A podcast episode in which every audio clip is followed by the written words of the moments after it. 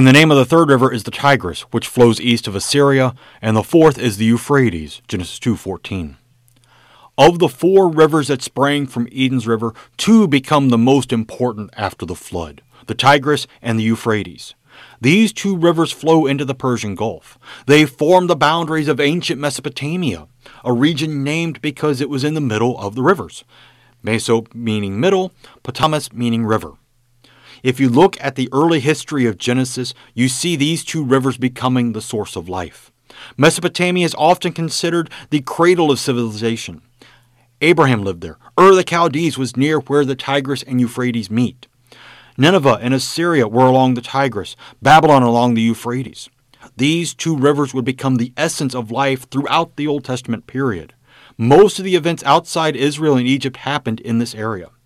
These two rivers show God's desire for boundaries and his blessings within those boundaries. Amen.